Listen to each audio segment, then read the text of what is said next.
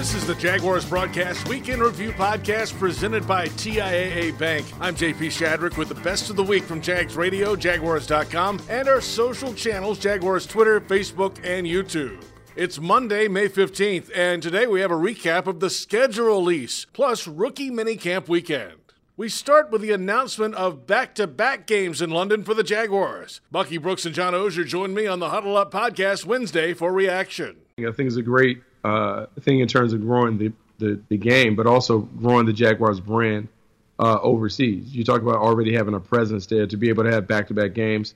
Uh, you like to think that even if they're home or away games, uh, it should be busy. It's going to be a sold out spot, but now you have an opportunity to really create a teal environment in the UK. This is something that should be exciting, even though Jaguars fans won't get a chance to see uh, those two games on domestic soil. It still should be a huge opportunity for the team to grow and to take advantage of a situation that should be favorable for them. Yeah, and, and to that point, the last part there, remember how narrow home field and playoff seating and things can be.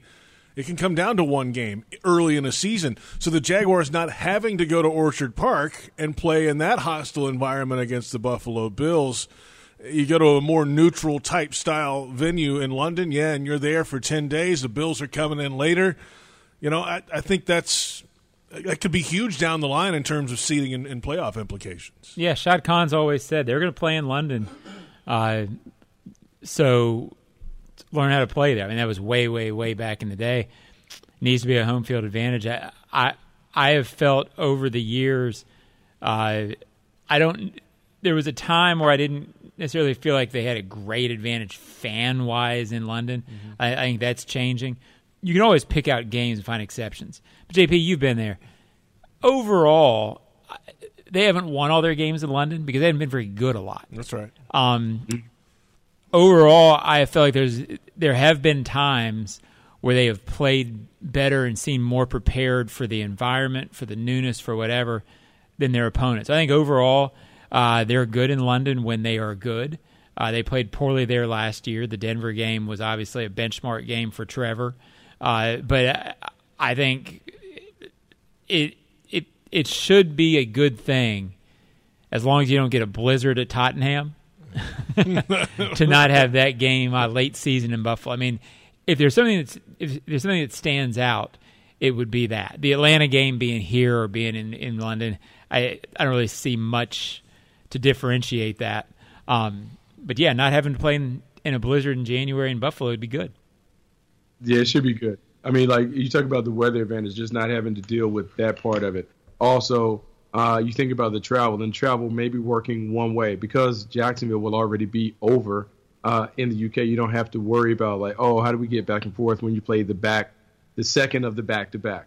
Whereas Buffalo have to come over, they have to get acclimated, they have to deal with the time and all that other stuff, and so it should be a huge advantage. Uh, we have seen how Doug Pederson has been able to take advantage of these uh, schedules when it comes to getting the team ready, whether it's short weeks, back to back, three games in 11 days, whatever that is. He's been good at adapting and adjusting. And so this is opportunity for maybe the Jags to have a competitive advantage uh, because they are playing back to back weeks overseas and they have fewer adjustments that need to be made to play in this game than some of the other teams. The Huddle Up podcast available on the official Jaguars podcast network and jaguars.com. On Jaguars Happy Hour Radio Thursday, Maria Gigante, the Jaguars VP of UK Operations, on how the organization should take advantage of the scheduling. We are very excited. Um, the announcements yesterday went over really well. Of course, lots of questions about um, the Jaguars' commitment, what's going on, what does two games mean? Um, but for us,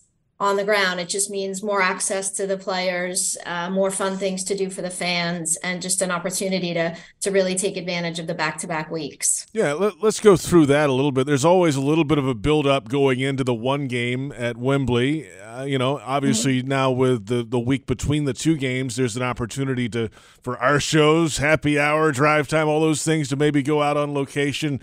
Uh, what else is in the hopper? I mean, or is it too early to tell what kind of fan experiences you might have? Well, I think it is too early to to really talk about what we will be doing. I think some of the things we want to do is is what you just mentioned is to bring all that authenticity, the the drive time shows and all the programming that we do in Jacksonville to the UK. So um, we did some scouting of some pubs for you last uh, last couple of weeks. So looking for a, a, location to do all that, but really get out in the community. Um, you know, take the opportunities that we would have had in Jacksonville with the Players' Day off, and, and bring them out to the community to meet the fans and to do some of our grassroots work that we feel um, really is the identity of, of, of the Jaguars here. It's the grassroots activity and everything we're trying to do to build the game. Maria Gigante is with us, formerly of the National Football League. You were involved in the league side of this for a long time. So, from a personal perspective, how's it been from a from working for a team side now after being with the league for so many years? It's very different. Um, I, I, personally enjoy this side of the business a lot better, um, but it's great to to be part of the first game in 2007, and then to see how everything has evolved. That you now have a team owning a game and and operating it here in the UK is just tremendous. And you know, I'm so happy to be a part of it, and uh, love to have seen the you know the Jags progression and everything that the team has been able to do, and now leading that is is really special. Maria, you, you, touched on it there, and you said it. Last season was the first time the Jaguars owned the game. They ran mm-hmm. everything, and you were obviously at the forefront of that. So, how has that helped you streamline the process this time around, going into year two of owning the game at Wembley? Well, we we certainly um, had a lot of learnings last year, um, but coming in, you know, the second time around, we have great partners at Wembley that have really supported us through the journey. So it is it is a bit smoother. We know where we want to stay. We know where we want to practice.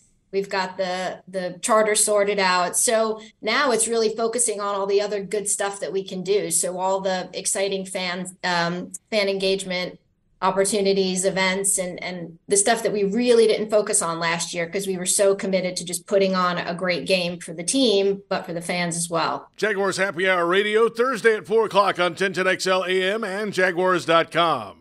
The rest of the Jaguars schedule came out Thursday night and includes only one true road game the first six weeks of the season, three primetime games, including Thursday night, week seven in New Orleans, Monday night football at home, week 13 against the Bengals, and Sunday night football, week 15 against the Ravens. The Jags also closed the season with games at Tampa, home against Carolina, and then Week 18 in Nashville against the Titans. John Oehser, Brian Sexton, and I reacted to it on a schedule review show Friday morning in going through the whole thing, this is obviously a, a finishing stretch where on paper, uh, you've got four teams out of this bunch that are losing records last season. So on paper, if you if you look at a league that way, this should be a spot where you could kick to the finish. The league doesn't usually work that way. One of these teams is going to be better than that and, and sort of bite you. But isn't it interesting through the 17 games, you can sort of see the future around here? Quarterback matchup versus quarterback matchup in five or six marquee games. The, the last one on paper anyway is uh, Lamar Jackson and Trevor Lawrence. Mm, big picture here, the league has been really good to the Jaguars. You know, Christmas Eve they're in Tampa. It's not like you're playing on the West Coast or you know someplace that you're going to really have to fight to get back to. And then New Year's Eve you're home. I'd, I'd have to go back and look at November to see where they are after Thanksgiving. I don't recall, but the reality of it is, is from top to bottom, this is a really fair schedule. Yeah, Houston's about the furthest west they go this year. Yeah, it's, That's about it. And it really breaks down as a whole. And you sort of knew this before the schedule came out. Games against five division champions from last year. One of them's Tampa, which was under 500, but four power division champions. Like I consider uh, San Francisco and the three AFC teams power teams that will be benchmark games. And Doug will talk about it as he goes forward. You know, but then the other games are games against teams that on paper could struggle could be a have have not type season. And then as soon as I say that, it never plays out the way you think it's going to in April or May. The full schedule review available on Jaguars.com or the Jaguars social media channels. At the beginning of rookie minicamp, head coach Doug Pederson was asked his reaction to the schedule and the approach to the games in the UK. I liked it. I mean, you know, obviously we knew our opponents going into the schedule, but um, you know, um, I think it.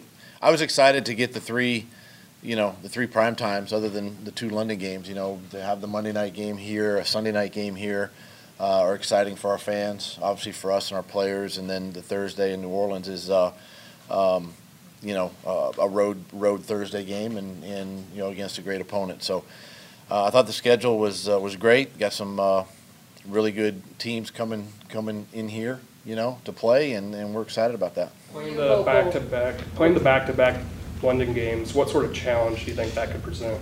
None. You know, we just stay there. We just stay there for a week. I mean, you know, and and um, we do have a game after that. You know, when we come back, but you know, we're we're on the East Coast, and travel is not bad. You know, uh, when we come back and, and we gain the time, so um, it, it doesn't really affect anything that we do, preparation, nothing like that. Will you have to change hotels over there? We will. We will. We'll be at the Grove, and then we move to Hanbury. It, it. Listen, they have guests, and they have parties, and they have reservations that they have as well. So you know, we have to uh, accommodate that. So um, you know, we'll be at the Grove the first week, and then we'll move to, to Hanbury Court. Um, we're excited. I've never been there, so it'll be exciting to move there. Not a again transitions. We'll go play the first game, and we'll go to Hanbury. So it's it's like coming back home. Were you vocal once again about not having the bye right after London? And also, what did you learn last year when you guys came right back and then you had to play a game back in the States next week? Yeah, you know, um, those are all interesting topics. You know, when, when you're talking about these these you know uh, London games or Germany or Mexico City, but um, you know, it's week four and five right? And then week I didn't I didn't necessarily care to have a bye like that early in the season because there's a ton of football past that, and and really your season, you know, as we know, can really take off in the back half of the year. So, you know, not having a bye when we come back is is fine, you know, and and uh, players are really caught up with sleep. Honestly, by the time we get back on the field on Wednesday, you know, coaches could be a little droggy, but but that's just what we have to do, and so. Um, it, it worked out for us last year. Um, you know, obviously we'll learn from last year and, and, and some of the um, things that maybe we went through, the struggles we went through, especially early in that football game, you know, and we'll just learn from that. Single game tickets on sale now at jaguars.com slash tickets or call 904 633 2000. Also speaking this week, Jaguars assistant general manager Ethan Waugh explained the busy final day of the draft. 10 picks over the final four rounds. It was busy, so I think we had we had six picks. I think three sixes, three sevens, uh, and so and the the time frame on those picks is very small. Uh, so there's not a lot of trading. If there is a trade, it's happening very fast, um, and you're trying to get kind of everybody, make sure everybody's on board with these guys as they come off, uh, and then you're also kind of trying to plan for free agency after the draft to fill out your 90. And as everything makes a pick, it changes you know who's uh, who's going to be available. So it, it is hectic, but it's it's fun. You know that's the that's kind of the most active part of, of the draft weekend. Usually draft days are pretty boring, so a little a little bit of activity is fun. Are you still surprised that you guys really weren't able to trade up? Uh, not really surprised. I think it's uh, you know sometimes it's just more difficult than others. You know you have to it takes two to tango, right? The old cliche, but. Um, you know, and you have to get the right deal with the right team at the right time, and just uh, you know, it just unfortunately didn't work. Uh, but I think we're overall we're we're pretty pleased with the guys we have. The full press conferences from the week available on Jaguars.com. The Jags are locked in for 2023. The thrill of a win and electricity of the fans make game day at the bank an experience like no other. So join your friends, family, and fellow diehards and become a Jag season ticket member. Visit jaguars.com slash tickets or call 904-633-2000. More from Doug Pederson in a moment at the start of rookie minicamp. Plus, some of the rookies themselves react to their first practices as a Jaguar. All that after this. Jags fans, fill your wallet with one debit card that screams Duval exclusively from TIAA Bank. The Jacksonville Jaguars Visa debit card comes with a fierce look and fantastic features so you can pay with pride wherever you go. And it's yours free when you open a Yield Pledge checking account. Up your financial game today. Visit a financial center near you or find us at TIAABank.com slash JagsCard. TIAA Bank is a division of TIAA, FSB, member FDIC, and the official bank of the Jacksonville Jaguars. Welcome back to the Jaguars Broadcast Week in Review Podcast presented by TIAA Bank. There's no better time to become a Daily's Place Blue member than right now. Reserve your 2023 premium seat membership or individual luxury experience today and enjoy guaranteed seats in the best locations, premium parking, VIP entrance, and club access, and so much more. The schedule is outstanding. Email ticketing at boldevents.com or call 904 633 2000. Let's move to rookie minicamp from Friday and Saturday. Head coach Doug Pederson set the tone on day one. For us, really, as coaches, to, to kind of put our eyes on them for you know for meaningful purposes, right? To uh, obviously install some offense, defense, special teams, see what they know, take it to the classroom, and then just be able to watch them just move around and kind of begin the process of you know how are they going to fit with our team and, and current team and and um, you know just get a get a good feel for uh, you know these guys these next couple days. The Jaguars welcomed nearly 40 players to the camp, including the 13 draft picks. It was also the first look at first round pick tackle Anton Harrison. He's looking forward to the work ahead. Uh, definitely say I was able to put it in review, but always know that it's more ahead. So not taking a step back, not chilling, but just getting to work, trying to get better, and get ready when I got here. So just trying to do that and get better every day. Obviously, this is the rookie camp part of it. Uh, how uh, excited are you to get with the veterans and, and obviously the guys that have been around this thing for a while? Uh, I'm very excited. Uh, just great guys, especially my group, uh, O-line group, just great guys to learn from, look up to. So even like uh, Daryl, he was here today. So just talking to him throughout the whole day in practice was great. Just learning from just the little tips and tricks. So I feel like it's very helpful. There's obviously a lot of eyeballs on you as a first round pick, but also the possibility that you'll have a chance to start right away in September. Do you have to grow up fast uh, in the NFL? Definitely, uh, but I say it's a task that I'm up for.